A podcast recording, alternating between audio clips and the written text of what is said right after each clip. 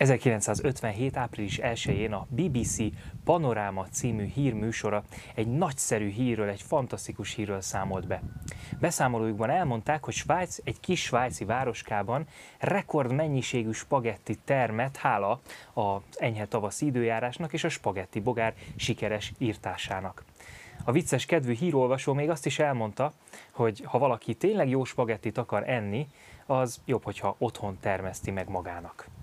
Már másnap több száz ember felhívta a BBC e, e, irodáját, és kérdezte, hogy ha otthon akarna termeszteni magának spagettit, akkor annak mi lenne a módja. Egyébként ekkor Angliában még elég ritka volt a spagetti, még, a, még az éttermekben is, nem csoda, hogy mindenki magának akarta volna megtermeszteni.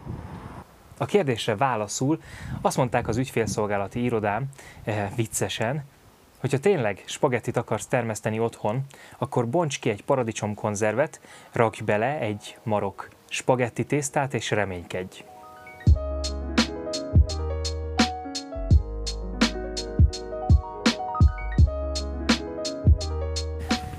A spagetti fa már régen volt, ma már nem ilyen hiszékenyek az emberek, mondhatnánk, de nem is tévedhetnénk nagyobbat.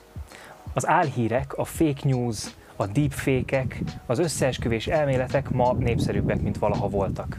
Lapos föld, QAnon, és még ezer másféle összeesküvés elméletről hallunk és hallhatunk nap mint nap, de ide tartoznak a bulvár hírek és a sima hazugságok is. Hogyan lehet az interneten ezek között eligazodni? Hogyan lehet épnek maradni a sok álhír között? Erről szól a mai műsorunk, ebben szeretnénk egy kis segítséget nyújtani nektek. A nyár legmelegebb napja, vagy legalábbis az eddigi legmelegebb napja van ma. Itt bent a házban az előbb néztük a hőmérőn, hogy majdnem 30 fok van, és úgy döntöttünk, hogy ma beszélgetünk a, az álhírekről.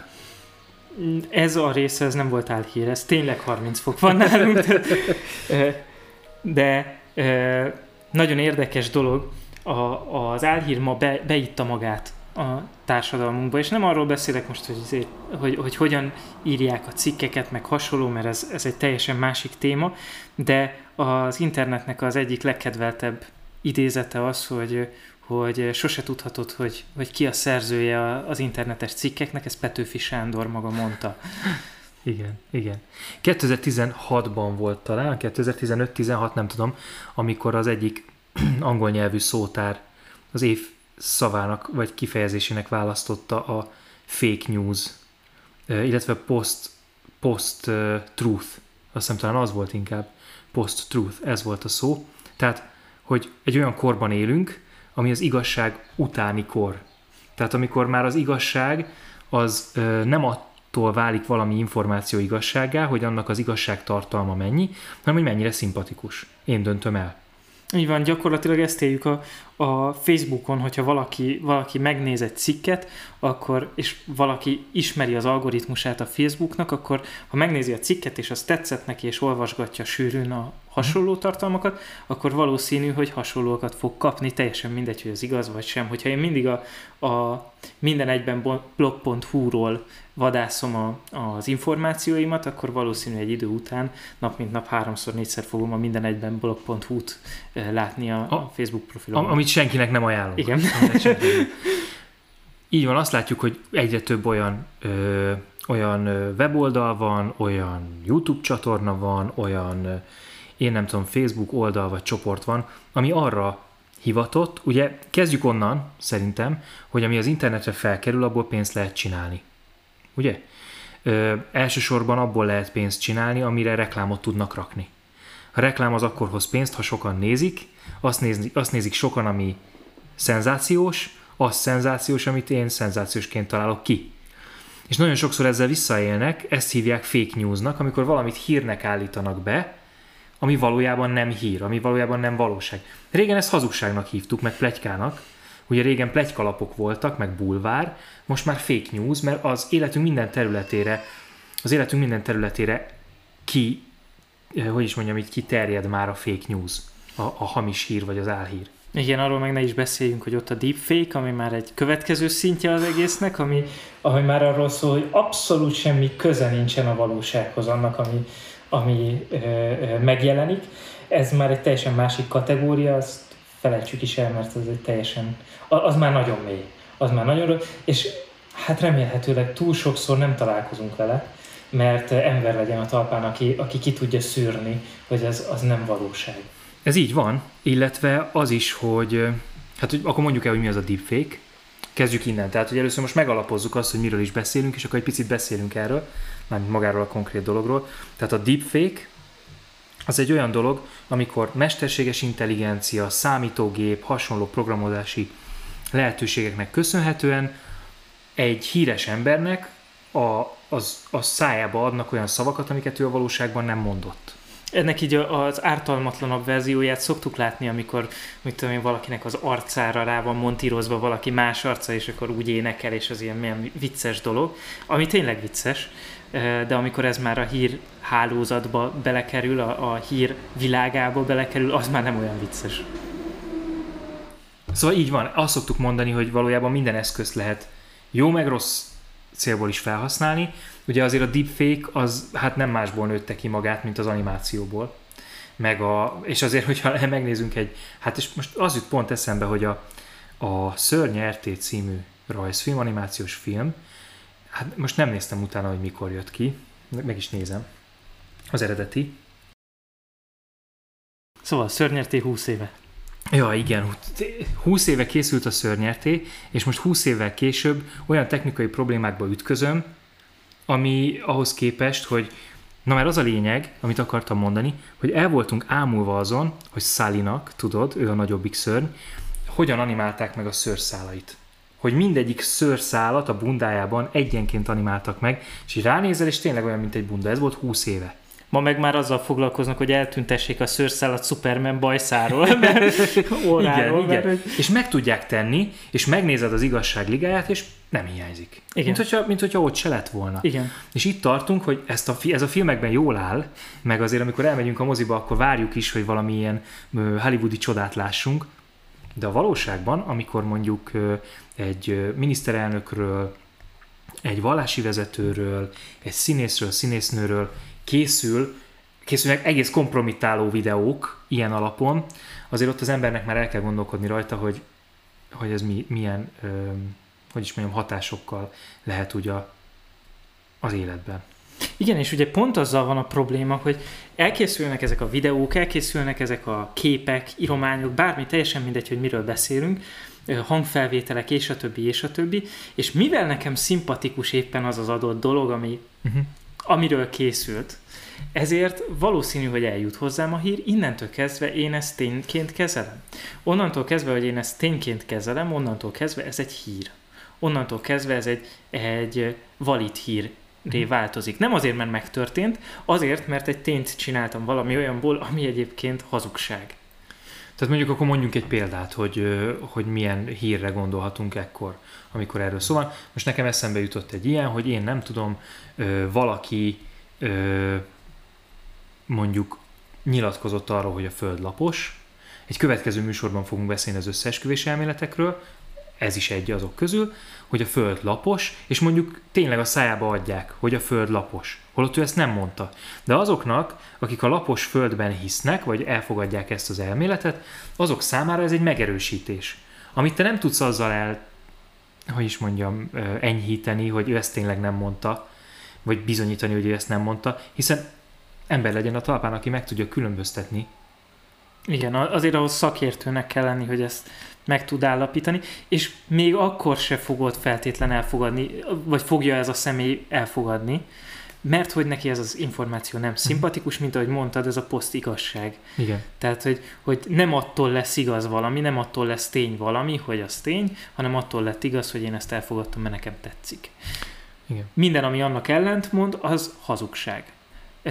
És itt belekeverülünk egy olyan ördögi körbe, amiből nem lehet gyakorlatilag sérülés nélkül kijutni. És itt van a veszélye a, a fake newsnak, a, az álhíreknek. Tehát ott van a veszélye az egésznek szerintem, hogy nem, nem a hírrel magával van a baj, mert valószínű, hogyha most John Travoltáról kijön egy álhír, neki ez nem fáj, mert nem ismer engem, tehát hogy nekem mi a véleményem róla, az egyáltalán nem érdekli.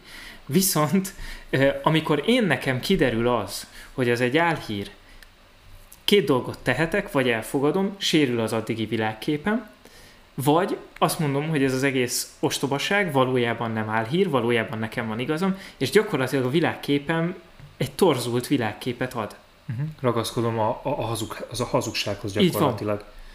Mm, mondjuk, hogyha na azt mondtuk, hogy ez egy viszonylag új dolog, a deepfake az egy új dolog, az még hála Istennek azért nem jár annyira, hogy mondjam, még az egy gyerek, gyerekcipőben jár ahhoz, hogy itt tömegeket hitessen el.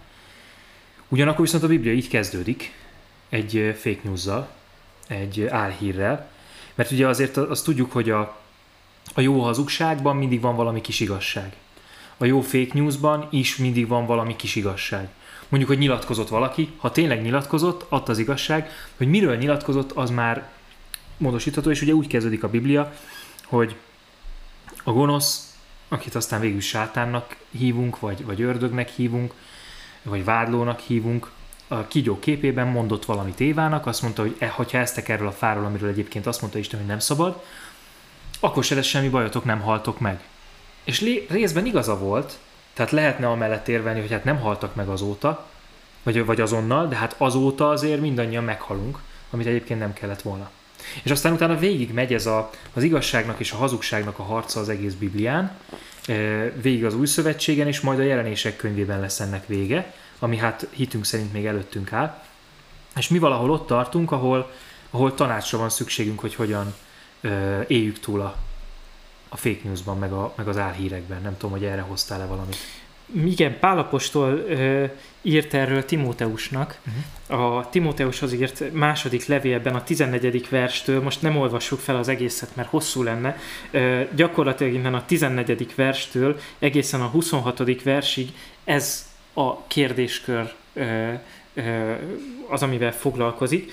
Ö, jól ismert ige szakaszok vannak benne. Ö, Timóteushoz írt második levélnek a, a második fejezet 15. vers azt írja, hogy igyekez kipróbált emberként megállni az Isten előtt, mint olyan munkás, aki nem val szégyent, hanem helyesen fejtegeti az igazság igéjét.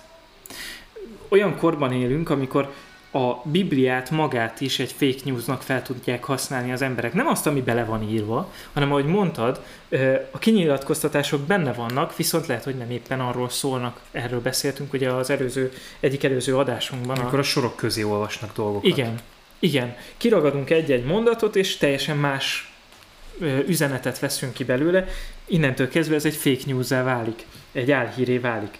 És azt mondja itt Pálapostól, hogy nekünk, mint előadóknak, ez egy hihetetlen nagy felelősség, hogy igenis úgy vegyük elő a, a Bibliát, és úgy, úgy használjuk fel, hogy annak az üzenetét nem torzítjuk. Ö, kipróbált emberként, tehát olyan emberként, aki igenis ezt végig gondolja, igenis foglalkozik vele, igenis úgy áll elő ezekkel a dolgokkal, mint aki nem csak a levegőbe beszél.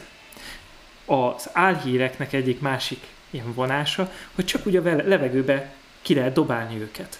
Azért, mert nem számít. Azért, mert teljesen mindegy, mert az a lényeg, hogy ezzel szenzációt generáljak, és népszerűséget magamnak. Innentől kezdve a tartalom nem érdekel. Hm. Innentől kezdve az, hogy a, hogy a, a valóság alapja mennyi, nem számít. A lényeg az, hogy én híres legyek hogy egy szenzációt összehozzak. Azt mondja itt a Biblia, hogy ezt ne csináld. Ezt úgy hívják, ahogy mondtad az elején, ez a tíz parancsolatban benne van, hazugság. Egyszerűen hazugság. Ezzel ne égy. Ott a másik, amikor azt mondja, hogy, hogy az emberek odafordulnak a mesékhez, mert viszket a fülük. Magyarul lefordítom, azért, mert az izgalmas. Mm. Erről szól. Nem arról szól, hogy ne nézzél mesét nem arról szól, hogy ne filmeket nézzél. Nem arról szól, hogy ne szórakozz. Arról szól, hogy ne a mesékre hallgass. Az, hogy Superman létezik-e vagy sem, mindenki tudja, hogy csak mese. Legfeljebb a kisgyerek fogja elhinni, neki meg a szülő felelőssége, hogy elmondja, hogy ez mi az egész. De mindenki tudja, hogy mese. Azt viszont már kevésbé tudja mindenki, hogy mese, hogy létezik a lapos föld. És mégis forog a föld. Idézhetnénk Galileo Galileit, az ő híres mondatát, amikor ő tényleg egy összeesküvésbe keveredett bele. A föld forog a nap körül, és nem a nap a föld körül. Ma már tudjuk. Az igazság előbb-utóbb kiderül. Az álhírek előbb-utóbb lelepleződnek. Legyünk türelemmel, és használjuk a józan eszünket, és persze a Biblia tanácsait.